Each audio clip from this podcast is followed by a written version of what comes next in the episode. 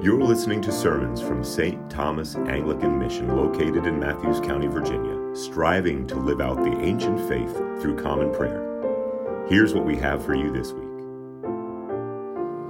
Last week in our epistle uh, to the Thessalonians, the, the Apostle Paul exhorted the believers there to pursue purity. Uh, specifically, the verse that I, I, clung to last week um, says, God has called us to live holy lives, not impure lives. Uh, that was the seventh, seventh verse of uh, 1 Corinthians. And in my sermon last week, I shared with you that contextually, uh, the appointed passage was speaking to sexual immorality. But if we pull back to the fullness of Scripture, uh, this call to holiness is so much bigger. It speaks to every area of a Christian's life. Uh, the very same life that begins when we experience, experience that justifying grace of God, that um, moment of our salvation when we, we make that effort to be like, You are the Son of God. Um, and we repent and we make efforts to turn, turn around um, you know, as I said, it, uh, like how John Wesley described it, it's that moment where our hearts are strangely warmed. And so after, after that moment, I, I shared with you last week that we begin striving, uh, or we should, uh, we begin striving to be like Jesus. Um, and that, and it's in that moment that the sanctifying grace of God begins to form our lives as we walk this path as we walk this path of sanctification, the path of holiness. And as we walk the path of holiness, I mentioned three specific things that we, we got to be mindful of what we look upon or what we turn to. We have to be mindful of what we say, and we have to be mindful of what we do. And that brings us to this morning.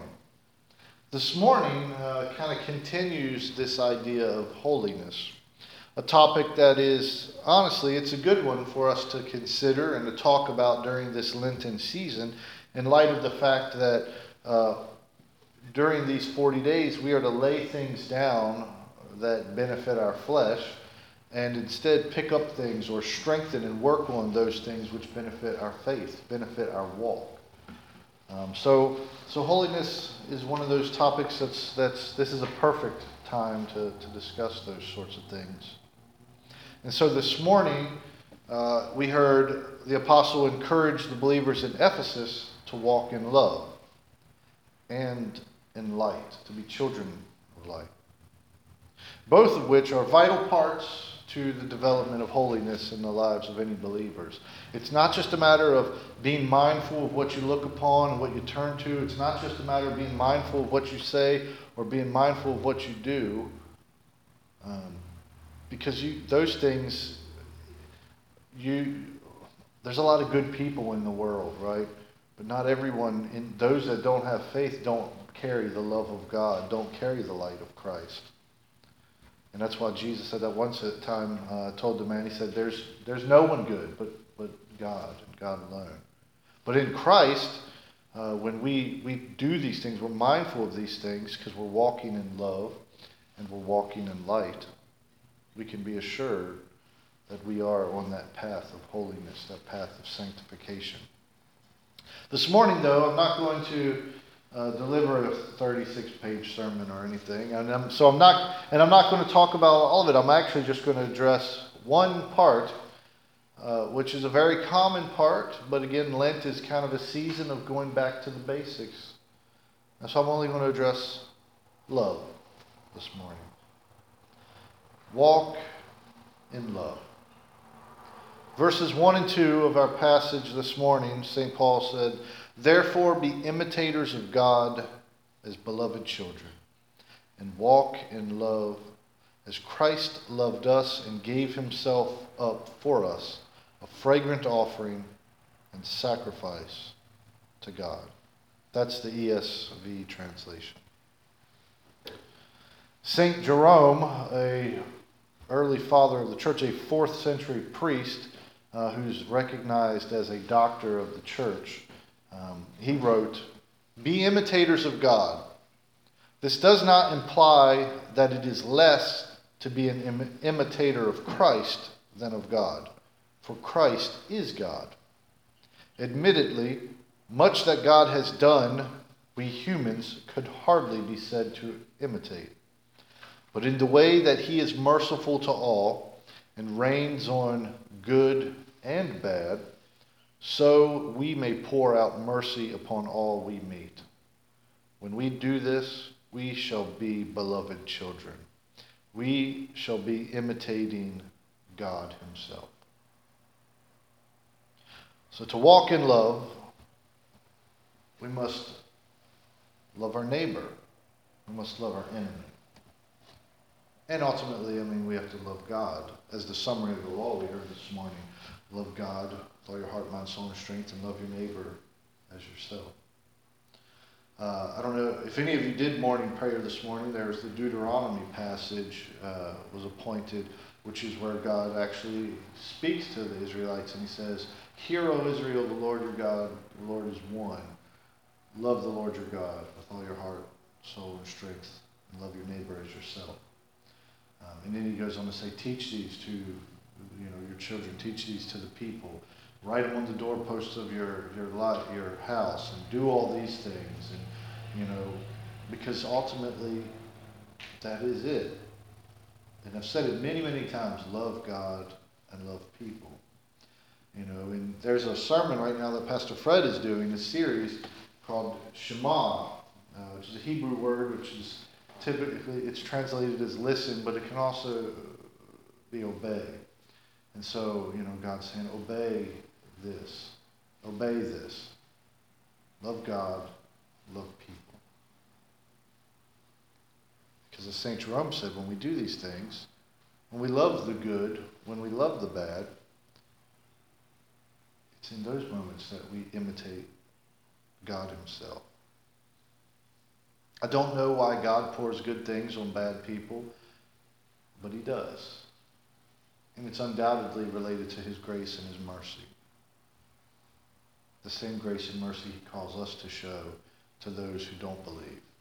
Because ultimately, how's somebody going to believe unless A, the Holy Spirit calls them, which we know by the prevenient grace of God, the Holy Spirit is calling everyone to repentance, but they also need to see the grace and mercy and love of God. And to some people, we are the only uh, representative of God that they have in their life that they might be able to trust because this person hurt them, or because the televangelist only wants their money and seems like he's fake, or whatever the case may be. You know, um, or you know the other Christians, they might have people in their life who just seem to not be real in the sense that they seem too good, but you and your rough edges is the reason that they're able to be like, maybe there is something to this. Christ, Christ offered himself in love to the Father for our redemption. And as disciples of Christ, who are led by the Holy Spirit, we too must offer in love ourselves, our souls, and if need be, our bodies for the sake of the gospel message. For that is the path of holiness. As I said last week, the moment we stop striving to become holy, we stop striving to be like Jesus. And if we're not striving to be like Jesus, then we end up with a stunted faith, become lukewarm, and we get spewed out of the mouth of God. Because he says, be either hot or cold. He prefers us, you know, to be on his side. That's why he says, be holy as I am holy. And so, this love that we're to show as we're walking in love, we have to guard our hearts, though, you know, with what this love is, this love of God, because it's easy for it to get twisted. You know, temptation, the flesh, the enemy wants to twist and corrupt this very love uh, that God tells us to show the world. He wants to twist it and corrupt it so that our walk gets twisted and turned from love to lust. And that's why in verse 3 and 4 the apostle wrote, But sexual immorality and all impurities or covetousness must not be named among you, as it is proper as it as is proper among saints. Let there be no filthiness, nor foolish talk, nor crude joking, which are out of place, but instead let there be thanksgiving. Like last week, the apostle writes specifically of sexual immorality and inappropriateness in the lives of the believer. However, if we pull back, it's so much bigger than just those areas. It's all encompassing. For instance, uh, let us let us take a moment to have let's let's let's have uh, let's look at this passage with some in the moment eyes. So Christian love or charity uh, should be our default. But no matter how hard we strive for holiness in this life, it's, it's not going to be our default. Uh, so we always have to make a conscious effort to be people of love. Um, granted, for some of us, uh, the effort is easier than it is for others, be that because of our coworkers or because of the people we encounter. But for some of us, it's easier to demonstrate this love than others. And that's okay. But again, even for those people who it's easier, it's not their default. They still have to make a conscious decision. And the reason it's not our default is because of the corruption of sin. Um, in the garden with our parents, they jacked up everything. But last week I mentioned a lack of Christian charity on social media in relationship to, so, to Super Tuesday. But not just social media, even just in talking with folks. But it was all in relationship with Super Tuesday and, you know, the Democratic caucus in Virginia and the governor races here or the Senate races there or whatever. Well, this week, as if it wants to outdo last week, uh, there's a lack of Christian charity when it comes to this uh, coronavirus or COVID 19 and the decisions that government officials and some churches are taking in an attempt to limit the spread of it. There are plenty of folks who aren't sharing and showing love and compassion and grace and mercy. You know, and the truth is, there's a lot of stupidity circulating, uh, but there's also truth that's circulating as well, thankfully. Uh, for instance, as of last night, uh, this is a, a, something of truth that's being circulated. As, as of last night, there has only been 41 confirmed cases here in Virginia. And that's according to the Department of Health, the Virginia Department of Health. But there's plenty of misinformation or bad stuff out there that you'll run into. Everything from conspiracy theory things to whatever the case, but it's, uh, it's a mess. And it's quickly outdoing the mess of last week. Instead of speaking harshly of others and mocking them and spewing condemnation and stuff, let us be patient and exhibit love to those around us.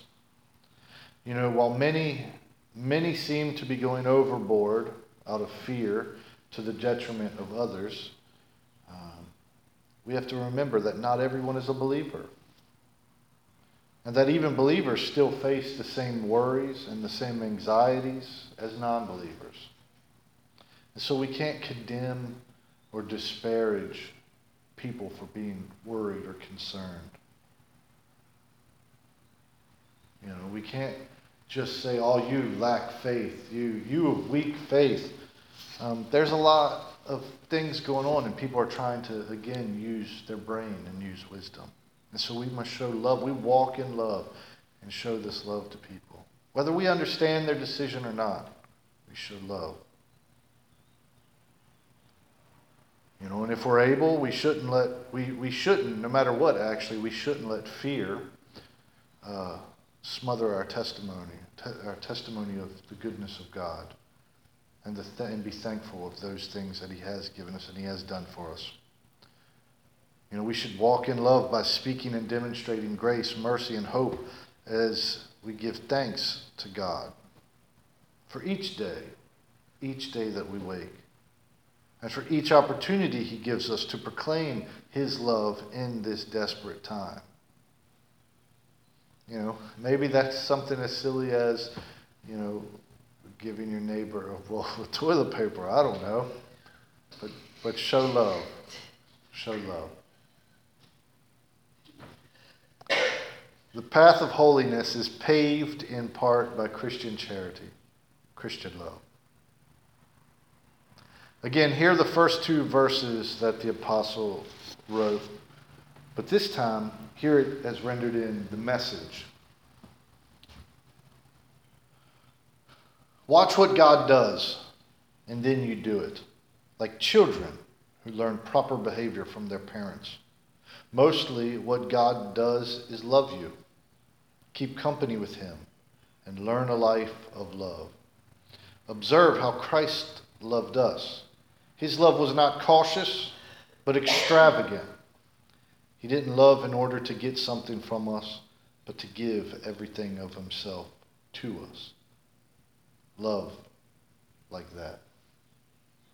And so, this Lenten season, as we lay things down in the flesh to make room for things of the Spirit, to make thing, room for things of faith, make us see, may we, may we continue to strive to walk this path of love.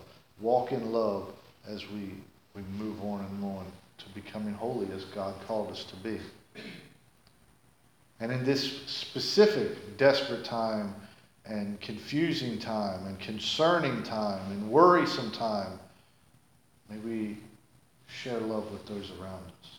You know, we have the hope that Christ tells us, He says, don't worry about tomorrow. Don't worry about the things you're going to wear and the things you're going to eat tomorrow. Everything, eh, there's enough problems as there is. But seek first the kingdom. Seek first the kingdom. David said, I've never seen the righteous forsaken or their seed begging bread. Because the righteous seek first the kingdom. The righteous walk in love. The righteous pursue holiness in word and in deed, in thought and in speech. So strive to rise above the confusion and the noise and the chaos and be holy as he is holy. Let us pray. Almighty God, I thank you for your great love that you poured upon us, us miserable offenders. God, you poured it upon us. You poured, us, poured it upon us in your grace and in your mercy, in the mess and in the muck and the mire that we were going through. So, God, I pray that we, as your children, as your beloved children, that you give us wisdom, that you give us more and more portions and measures of your love and your grace and your mercy for us to show to this world that we interact with. Even in our self uh, isolation, our self quarantine, we can still show your love, Lord be it online, social media outlets, over the phone, waving through the window, we can still demonstrate your love. So, God, help us. Help us to be quick to love and slow to judge. God, we, as your people, seek to imitate you. We seek to be holy as you are holy. And now unto God the Father, God the Son, and God the Holy Ghost be all honor and glory, both now and forever.